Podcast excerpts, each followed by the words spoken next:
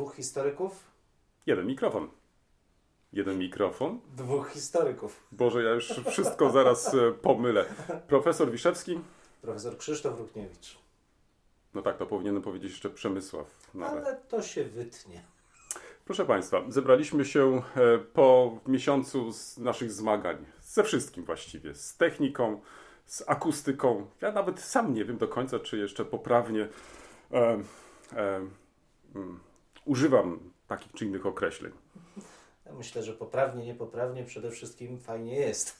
E, No, co do tego nie ma żadnych wątpliwości, ale tu chcielibyśmy jednak mimo wszystko zwrócić się do Państwa i zapytać, jak Państwo widzą te nasze zmagania. e, Nie tyle może z techniką, bo to można zawsze poprawić, ale z tematami, które podejmujemy. Tak jest, bo dobrze się bawimy, to jest jasne, ale przede wszystkim chcieliśmy przecież zaproponować nie tylko coś dla siebie, ale też coś dla naszych słuchaczy. Dać coś, co uważamy za najciekawsze w naszej pracy naszym słuchaczom. No, no dobrze, to w takim razie od razu zapytam i karty na stół. Ktoś zwrócił się do Ciebie, ktoś zareagował, powiedział, Boże, znowuż ci nudziarze. No może tak y, nie, raczej były głosy pozytywne i to powiedziałbym zaskakująco czasami, wręcz pozytywne, ze stron mm, osób, które w zasadzie historią się nie interesują. I chyba to mnie najbardziej buduje. To znaczy, że ten nasz podcast, który nie był przecież kierowany do specjalistów, a miał pokazać to, co uważamy za najbardziej interesujące w interesującej formie, rzeczywiście trafił, choć bądźmy szczerzy, jesteśmy niszowi. No właśnie, niestety z tym jakoś musimy żyć i to jest to chyba najgorsze. E, Ale z drugiej strony tak się zastanawiam, czy w ogóle jest czas, żeby e, e, obejrzeć coś, żeby posłuchać. E, Czytam często, że wręcz mamy wysyp różnego rodzaju formatów twórczości, vlogów, programów na YouTube, podcastów. Czy jesteśmy niszowi? Pewnie tak. No więc co zrobić, żeby nie być niszowym? Ale właśnie mnie to nie martwi. To znaczy, ja, pa, pamiętasz pewnie jeszcze jakiś czas temu, dziwiliśmy się, że w zasadzie każdy może napisać książkę. E, Wystarczyło, że był celebrytą nie takiej znów wielkiej miary i popełniał książkę o swoim życiu, o gotowaniu, o podróżach. Samo pojęcie książka nagle się zdewaluowało, bo stało się czymś w rodzaju takiego takiej odznaki, że ja też potrafię, ja przynależę do tej wyższej kultury, choć tak naprawdę pisze za mnie ghostwriter. Ale to, co my robimy, właśnie nie ma takiego charakteru. Nam to nie jest do niczego potrzebne w sensie takim innym niż takim, powiedziałbym, misyjno-ludycznym. Z jednej strony chcemy pokazać to, co robimy, zainteresować ludzi tym, co naprawdę się wydarzyło, czy sądzimy, że mogło się wydarzyć, pokazać im racjonalny ogląd świata, ale z drugiej strony mieć z tego dużo radości dla siebie. Myślę, że e, to jest chyba e, nawet ważniejsza rzecz, to znaczy, żeby pokazać, że e, ta nasza praca historyka nie zamyka się tylko do takich może tradycyjnych schematów, czyli archiwum, biblioteka, nie wiem, jakiś gabinet, gdzie piszemy taką czy inną książkę czy artykuł, ale że chcemy się tym dzielić, że chcemy o tym rozmawiać, że chcemy o tym dyskutować. Mnie się wydaje, że największą wartością chociażby tego typu rozmów, czy nawet teraz takiej rozmowy, którą obaj prowadzimy, jest właśnie mm, e, taka chęć dzielenia się, to znaczy różnymi e, pytaniami, różnymi wrażeniami. Przecież to nie jest też tak, że na wszystkie pytania znamy odpowiedzi, ale przynajmniej poprzez sam fakt zadania takiego pytania jest chyba, e, jest rzeczą ciekawą. No właśnie, co dalej z tym zrobić? No, przecież to jest też często i tak, ja nie wiem, czy masz podobne wrażenie, ale nawet jak rozmawiamy, pojawiają się różne wątki, gdzie muszę przyznać, nie w, zawsze jestem e, jakoś specjalistą, czuję się specjalistą, ale wtedy jest to dla mnie mimo wszystko zachęta, żeby po tym naszym spotkaniu jeszcze raz sięgnąć do takiej czy innej książki zobaczyć, jak to faktycznie było. Dla mnie też największą radością jest to, że my to robimy bez powtórek. To jest cały czas zupełny spontan. Robimy coś i mówimy to, co uważamy, że tak powinno być powiedziane. Jest w tym dużo radości, ale zwrócę Ci uwagę na jedną kapitalną uwagę mojej koleżanki.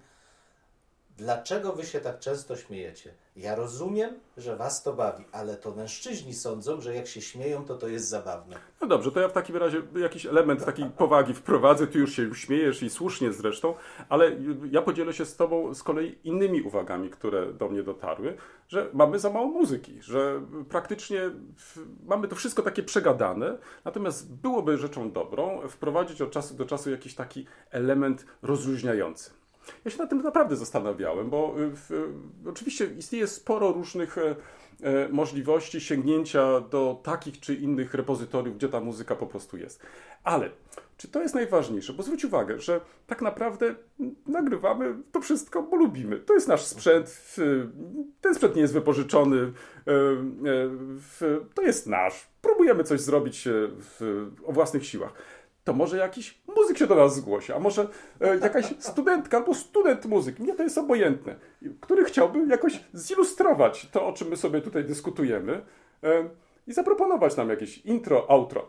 E, obiecuję, ja myślę, że tu się ze mną e, zgodzisz, że wypiszemy dużymi literami imię, nazwisko. E, niech to będą takie kawałki do minuty, półtora, a później jakoś to postaramy się skroić. No ale to od razu widzę, że mamy wstęp do naszego dzisiejszego tematu, bo w, tak jak rozmawialiśmy, co pięć odcinków będziemy starali się poruszać takie tematy, które niekoniecznie są e, super poważne, ale stają się w jakiś sposób aktualne, albo z różnych powodów budzą nasze jeszcze większe zaciekawienie, choć może czasami z przymrużeniem oka. Ale to, co powiedziałeś, wprowadza ten temat i moim zdaniem, bo o tym mieliśmy mówić, piosenki, utwory, które w jakiś sposób są przez historię absorbowane, przekazywane do nas, jest tematem super ważnym, ponieważ zwraca nam uwagę też na to, jak piszemy i jak przyjmujemy historię tą napisaną. Bo zwróć uwagę, my tak naprawdę przyjmujemy historię jeszcze przez obrazki, głównie przez tekst, ale dźwięk, smak, dotyk umykają nam.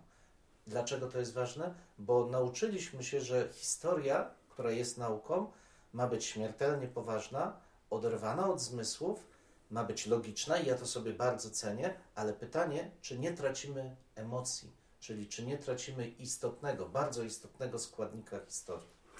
Ale czy tak na pewno jest? Bo e, być może opierasz to tutaj na naszych polskich doświadczeniach, chociaż jeżeli uwzględnię e, recepcję szkoły annal francuskiej w Polsce, to jednak także i w polskiej historiografii już od wielu dziesiątków lat prowadzi się różnego rodzaju badania poświęcone nie tylko marginesowi, mhm. coś, co właściwie gdzieś było na marginesie historii, E, ale też różnego rodzaju zjawiskom. No i właśnie do nich należą na przykład to, w jaki sposób muzyka odgrywa e, e, naszą rolę, jak warunkuje nasze funkcjonowanie. Więc ja nie wiem do końca, czy historia także i w polskim jakimś takim wydaniu nie zajmowała się, nie zajmuje się dalej właśnie tymi emocjami. W porządku, ale zwróć uwagę, że mówimy o dwóch różnych światach. Jest taki, taka wąska dość nisza antropologii historycznej, gdzie rzeczywiście te impulsy, możemy sobie ich od Annal wywodzić, Lefebvre, cokolwiek, rzeczywiście gdzieś tam są i te elementy sensualności, w tym między innymi muzyki, pojawiają się. Choć ja uważam, że akurat bardzo słabo, ale ja mówię o czymś innym, o tym, jak funkcjonuje historia w tym obiegu zewnętrznym. Jak jest uczona w szkole i czego też społeczeństwo oczekuje od historyków. No właśnie to, o czym mówiliśmy na samym początku, ten śmiech jest traktowany jako coś takiego mm, nie do końca przystającego do naszego zawodu. Ale przecież emocje to jest esencja historii. Ja cały czas borykam się z tym, że naszym źródłem przekazu, czy tym naszym kanałem informacyjnym przede wszystkim jest tekst. Ciężko w tekście oddać wszystkie niuanse tego, jak funkcjonuje człowiek. Mi brakuje emocji przede wszystkim w oczekiwaniu historii bo w historii emocje odgrywają kapitalną, jedną z decydujących ról. Nie, ale to tutaj myślę, że nie sposób się nie zgodzić z tym, co powiedziałeś, ale pójdę jeszcze krok dalej, bo być może to też jest i tak, że z jednej strony mamy coś takiego jak e, właśnie to zawodowe paranie się historią, gdzie zwracamy na rolę i znaczenie takich czy innych zjawisk, od powiedzmy sobie polityki, gospodarki, mamy też te emocje, czyli mielibyśmy te elementy kulturowe, czy to będzie teraz antropologia historyczna, czy to będzie na przykład, no nie wiem, w socjologia historii, czy też odwrotnie. E, są to różnego rodzaju sposoby e, podejścia do problematyki historycznej. Ale na przykład, jeżeli uwzględnimy obecność e, historii w przestrzeni publicznej na przykładzie muzeów, to przecież już od e, wielu lat istnieje też trend, żeby pokazywać wielowymiarowo tą historię. To znaczy nie tylko na przykładzie tej tradycyjnej witryny, która no, była nudna z naszego punktu widzenia dzisiaj, ale wtedy no, była też elementem prezentowania historii, z jakimś przydługim tekstem i tak dalej, i tak dalej. Dzisiaj właściwie trudno znaleźć nowoczesne muzeum, gdzie multimedia przede wszystkim, czyli właśnie to oddziaływanie na emocje nie odgrywało znaczącej roli. No dobra, ale czy to nie jest też tak, że my gubimy te emocje? To znaczy, że my z jednej strony, nawet nie to, że nie potrafimy ich rozpoznać, ale że nasza interpretacja tych emocji jest bardzo mocno zaburzona. Jedna, jeden przykład, właśnie z kultury popularnej, bo skoro rozmawiamy o piosenkach, no może nie tak znowu popularnej. Jest taki e, zespół Ruta się nazywa, no, gdzieś tam związany z, jeszcze z dawnym ruchem punk, bo tam i muzycy z Desertera i z Moskwy e, się udzielają. I oni nagrali taką płytę Gore. E, myślę, że wiele osób gdzieś tam ona przemknęła. To są zebrane fragmenty w zanotowanych w etnograficznych publikacjach pieśni ludowych, raczej z XVIII-XIX wieku, być może gdzieś tam sięgających korzeniami trochę bardziej jeszcze, e, jeszcze wstecz. Nagrali je, nadali im taki bardzo mocny wydźwięk, rockowy, punkowy, ale wywiadach oni i ich słuchacze mówią, nigdy nie widzieliśmy takiej historii chłopstwa, Historia chłopstwa to jest jednak historia oporu, to jest historia buntu. Chłop nie jest kimś, e, kto się zgadza na to, co mu Pan daje. Historia chłopstwa została zapomniana, my tu odtwarzamy tą historię chłopstwa i tak dalej, i tak dalej. I co mnie uderzyło? Z jednej strony to prawda, że w podręcznikach, jak znajdziemy jakieś informacje, to w zasadzie o złotym wieku XVI kiedy w Polsce rozwija się gospodarka folwarczna, która jest świetna, ona jest bardzo wydajna. Gdzieś tam pojawia się ten, jak zwykle, motyw wyzysku, pańszczyzny itd., tak itd., tak chłop znika. I to, co pokazali ci muzycy, to jest przede wszystkim to zdziwienie, że takie emocje tam były, ale konsekwencją tego jest taka, takie uznanie tego za to, co jest nam współczesne, że my buntujemy się przeciwko władzy. Skoro takie piosenki były, to znaczy, że chłopi w ogóle buntowali się przeciwko władzy. I czy my nie popełniamy tutaj znowu tej interpretacji zupełnie chybionej, z wyjątków, które nas uderzają, bo nie byliśmy do tego przyzwyczajeni, czyniąc regułę. No tak, ale to tutaj jest też chyba i tak, że próbujemy na nowo odczytać naszą rzeczywistość i y, staramy się za pomocą przeszłości y, tą rzeczywistość zrozumieć. I teraz, czy na przykład tak tłumaczę na przykład fenomen grup rekonstrukcyjnych. Przecież tam nie chodzi tylko o to, żeby ubrać się zgodnie z regułami epoki i tak dalej, ale też odtworzyć fragment życia codziennego. I znowuż podstawą, wielokrotnie tak też jest, e, są różnego rodzaju źródła, do których się sięga.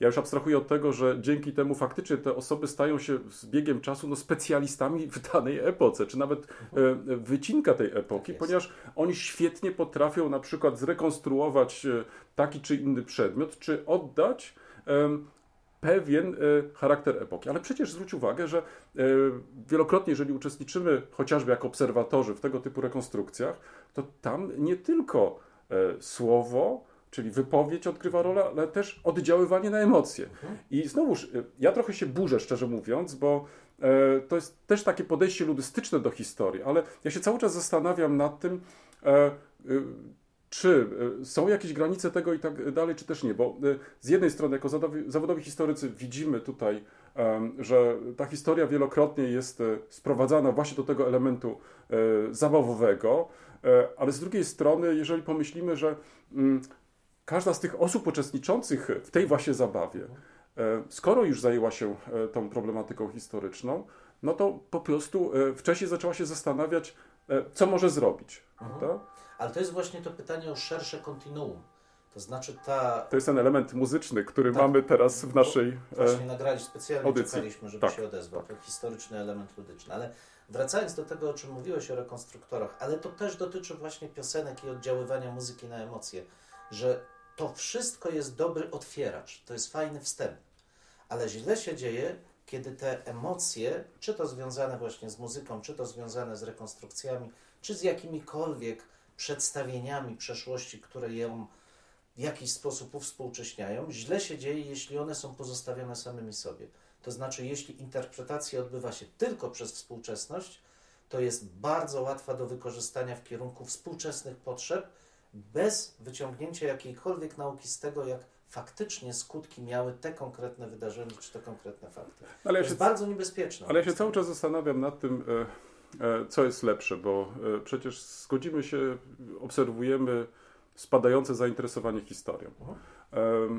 Tą taką, bym powiedział, e, bardzo tradycyjną, faktograficzną, z kim nie rozmawiasz, ma dosyć tej historii, nie chce już e, uczyć się wykuwać wręcz na pamięć dat, e, nie wiem, nazwisk takiego czy innego władcy. Bo jeżeli sprowadzamy historię faktycznie tylko do dat i e, e, królów, no to, to trudno mówić, właśnie to mówić tak. trudno właśnie o, tutaj o funkcjonowaniu historii. Ale z drugiej strony, jeżeli poznajemy tą historię, nawet może w sposób taki nie do końca E, adekwatny do tego, co widzimy w źródłach, ale w sposób taki bardzo żywiołowy, emocjonalny.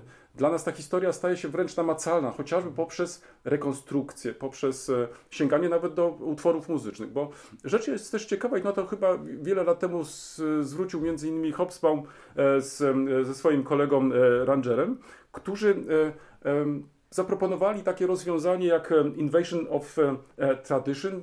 Polegało to na tym, że dawnym pieśniom nadaje się nowe znaczenie. To znaczy, my niejako na nowo odczytujemy, nadając im e, współczesne znaczenie, e, pieśniom, które no, gdzieś tam w przeszłości odgrywały rolę. One faktycznie mogły funkcjonować jako pieśni protestu na przykład, e, ale dzisiaj nadajemy im nowe po prostu nowe znaczenie. I takim chociażby przykładem jest śpiewana praktycznie na całym świecie włoska e, piosenka, mylnie nazywana piosenką partyzantów, Bella Ciao.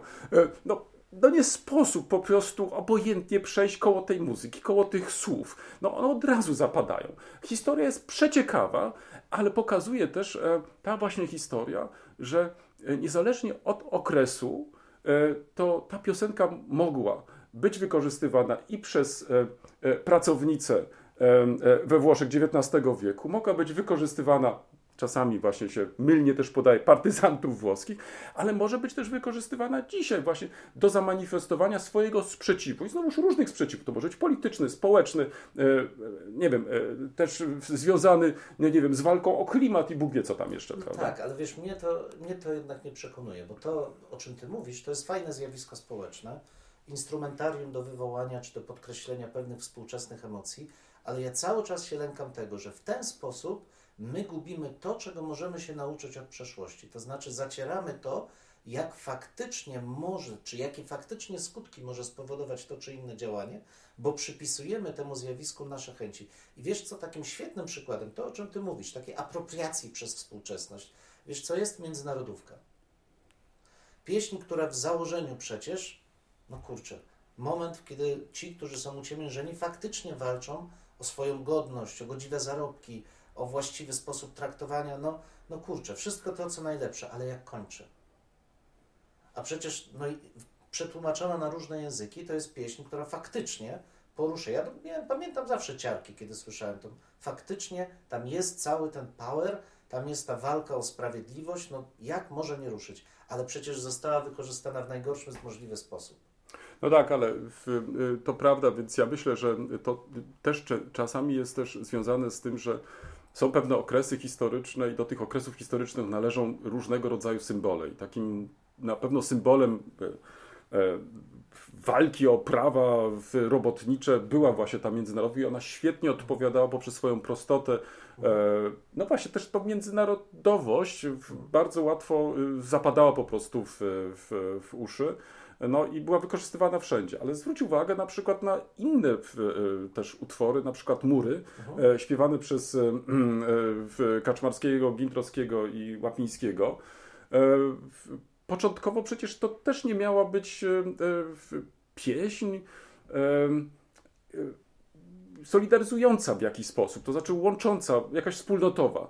Jednak ona została tak, a nie inaczej zinterpretowana i trudno na przykład e, e, dzisiaj e, dyskutować o narodzinach Solidarności, gdzie w tle właściwie no, w, żeby w tle gdzieś tam nie, nie, te tony właśnie murów nie słyszeć, prawda? Ale tu ja się w pełni z Tobą zgadzam, bo muzyka łączy. To jest to, o czym mówiliśmy, to jest ta fala emocji i dobrze, znaczy dla nas historyków jest to o tyle super, że obserwując jaka pieśń się pojawia, jaka pieśń zyskuje na tą aprobatę społeczną, możemy też być wyczuleni na to, że idzie zmiana, że coś się dzieje w społeczeństwie, że potrzebuje tych emocji i tak dalej. Ale mury są świetnym przykładem, bo z całym szacunkiem, jak szybko się zdewaluowały. To jest uderzające, że ta pieśń szlachetna i głęboka wbrew pozorom, bo pokazująca w jaki sposób protest może zmienić się tak naprawdę w swoje przeciwieństwo, w uciemiężenie tej jednostki, która teoretycznie protest wspiera, czy stara się być na, na jego czele, czy inicjować.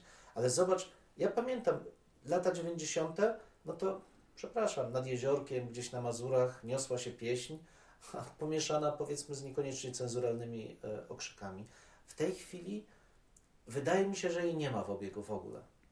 No ale czy teraz y, znowuż, mając na uwadze wydarzenia ostatnich y, dni y, wokół i zamieszania całego wokół nie tylko utworu Kazika, ale także usunięcia tego utworu z listy przebojów, czy nie mamy jednak mimo wszystko to, czego być może nie dostrzegaliśmy, bo to też nie jest nowy fenomen, ale powrotu jednak w protest songu, w e, pieśni politycznej, czy znowuż nie pojawiają nam się kolejni bardowie, których gdzieś tam wyciągamy e, z lamusa historii. Wydawałoby się już dawno będą tylko tak naprawdę świadkami tej przeszłości, będą o tej przeszłości jeszcze opowiadać i tak dalej, i tak dalej, ale teraz nagle otrzymują kolejne nowe zadania, muszą się mierzyć po prostu z rzeczywistością, no, która Oczywiście nie jest tą samą rzeczywistością, co jeszcze 20, 30 czy nawet e, więcej lat temu, ale e, pewne elementy się pojawiają. One są bardzo e, charakterystyczne, są wspólne.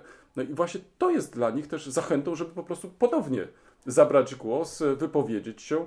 No i mam wrażenie takie, że pewien renesans mamy i być może w sytuacji, kiedy Polska była czy zmagała się z transformacją, kiedy budowaliśmy podstawy gospodarcze, e, podstawy demokratyczne, to być może te e, pieśni protestu e, właściwie przestawały odgrywać jakąś rolę, ale być może teraz mamy pewien nawrót. Ale tu pewnie się zgadzamy. To jest to, o czym mówię. Ta, te pieśni, czy w historii, kiedy je dostrzegamy, czy nawet teraz, one są takimi znacznikami, że coś, coś się dzieje. Ja nie jestem przekonany, czy, czy i jaki zasięg będą te e, piosenki miały w chwili obecnej, bo żeby taka pieśń rzeczywiście stała się swoistym fenomenem, nośnikiem tych emocji, to musi się zderzyć z dużym zapotrzebowaniem społecznym. To jest raz. Czy takie teraz mamy? Nie wiem. Musi mieć jednak taki instytucjonalny nośnik, to znaczy tych, którzy utrwalą ją, będą ją wspierać, będą ją śpiewać. To w chwili obecnej piosenka, jak wiesz, ma krótki żywot tak naprawdę. Bardzo mocno zależy od mass mediów. Jeżeli będzie powtarzana, przyjmie się. Jeśli nie, jeśli nie będzie na Spotify, jeśli nie będzie, nie przyjmie się. Mój drogi kolego, właśnie, ale popatrz, zobacz, wejdę ci w słowo bardzo brzydko, bo mówisz o mediów, ale jeżeli popatrzymy w jak dosłownie z godziny na godzinę rosła oglądalność e, wspomnianego utworu Kazika na YouTubie, no to przecież to jest medium, niezależne medium, które Oczywiście. po prostu każdy poprzez kliknięcie Wiesz może co? wywołać. Ale zwróć Poczekajmy, poczekajmy miesiąc. Ja, kiedy obejrzałem pierwszy raz ten klip, to było chyba dwa tygodnie temu, coś, dwa, może trzy, e, od razu powiedziałem świetny. Genialnie zagrany, prostota, ale przede wszystkim klip jest świetny, z wyrazem twarzy Kazika i jego partnera. Kapitalnie zagrany, w porządku. Ale ja nie widzę w nim potencjału do emocji. Emocje są wtórne, bo to nie piosenka wywołała emocje, tylko zdjęcie, nakręcenie potem tego, tego wszystkiego, co było z tym związane ja nie wierzę, że ona stanie się jakimś hymnem. To jest sygnał, fajny sygnał, ale czy sama piosenka jest sygnałem, nie jestem do końca przekonany. Trójka to jednak dość elitarne mimo wszystko środowisko. Zamieszanie wokół trójki odbije się pewnym echem, ale czy to echo będzie trwało dłużej niż wiele innych afer społeczno-politycznych, które mamy w tej chwili, nie do końca wierzę. Dla mnie to nie jest pieśń protestu. Ja przyznam się szczerze, że gdybym miał wybierać z tego, co nagrał Kazik z kultem, czy Kazik na żywo, to wybrałbym prosto, który jest świetną, prostą, taką proletariacką piosenką. Idę prosto i koniec. I to jest jak nóż w elity. Natomiast to, co zostało tutaj nagrane, fajne, artystycznie dobre, prowokujące, ale uważam, że protestem nie będzie. Brakuje potencjału historycznego tutaj. Dwóch historyków, Jeden mikrofon, jeden mikrofon. dwóch historyków. Piękne podsumowanie. Ponadto nawiązałeś do tego, co powiedzieliśmy na początku, że co jakiś czas będziemy starali się zatrzymać, spojrzeć tak troszeczkę z innego punktu widzenia, podjąć tematy trochę luźniejsze, ale podejmując ten em, temat e, piosenek, pieśni, zaangażowanych, e, poezji, e, politycznych protest songów, nie zamykamy tematu, bo wydaje mi się, że to raczej jest e, otwarcie pewnego e, e, rozdziału, którego jesteśmy teraz świadkami, ale jako historycy nie powinniśmy ulegać wrażeniu chwili. Dlatego ten dystans, który chcemy stworzyć, także w tych naszych rozmowach, pozwoli, mam nadzieję, wrócić nam, ja wiem, może za, za pół roku. Zobaczymy, co I się wtedy wydarzyło. zobaczymy właśnie, co się wydarzyło i to, co przed chwilą powiedziałeś. Zresztą bardzo e, słusznie zwróciłeś na to uwagę, że dzisiaj jest jeszcze e, zbyt wcześnie powiedzieć, e, czy ta piosenka, o której ostatnio dyskutowaliśmy bardzo często, właśnie Kazika, czy ona potrafi być takim, taką, taką kulą śnieżną, która po prostu zacznie e, oddziaływać w sposób bardziej e, e, szerszy niż to było dotychczas. Zobaczymy, na pewno jest pewnym wskaźnikiem i do tego też bardzo zachęcam. Jeżeli chcemy zajmować się historią, jeśli szukamy historii, zwracajmy uwagę na emocje, spoglądajmy na nie, ale próbujmy odczytać je w kontekście epoki, w której się rodzą. W tym momencie stawiamy kropkę, Kropka. kropkę na i. O, zdecydowanie. Profesor Krzysztof Rukniewicz, Profesor e, Przemysław Wiszewski, do zobaczenia, do usłyszenia. dziękuję.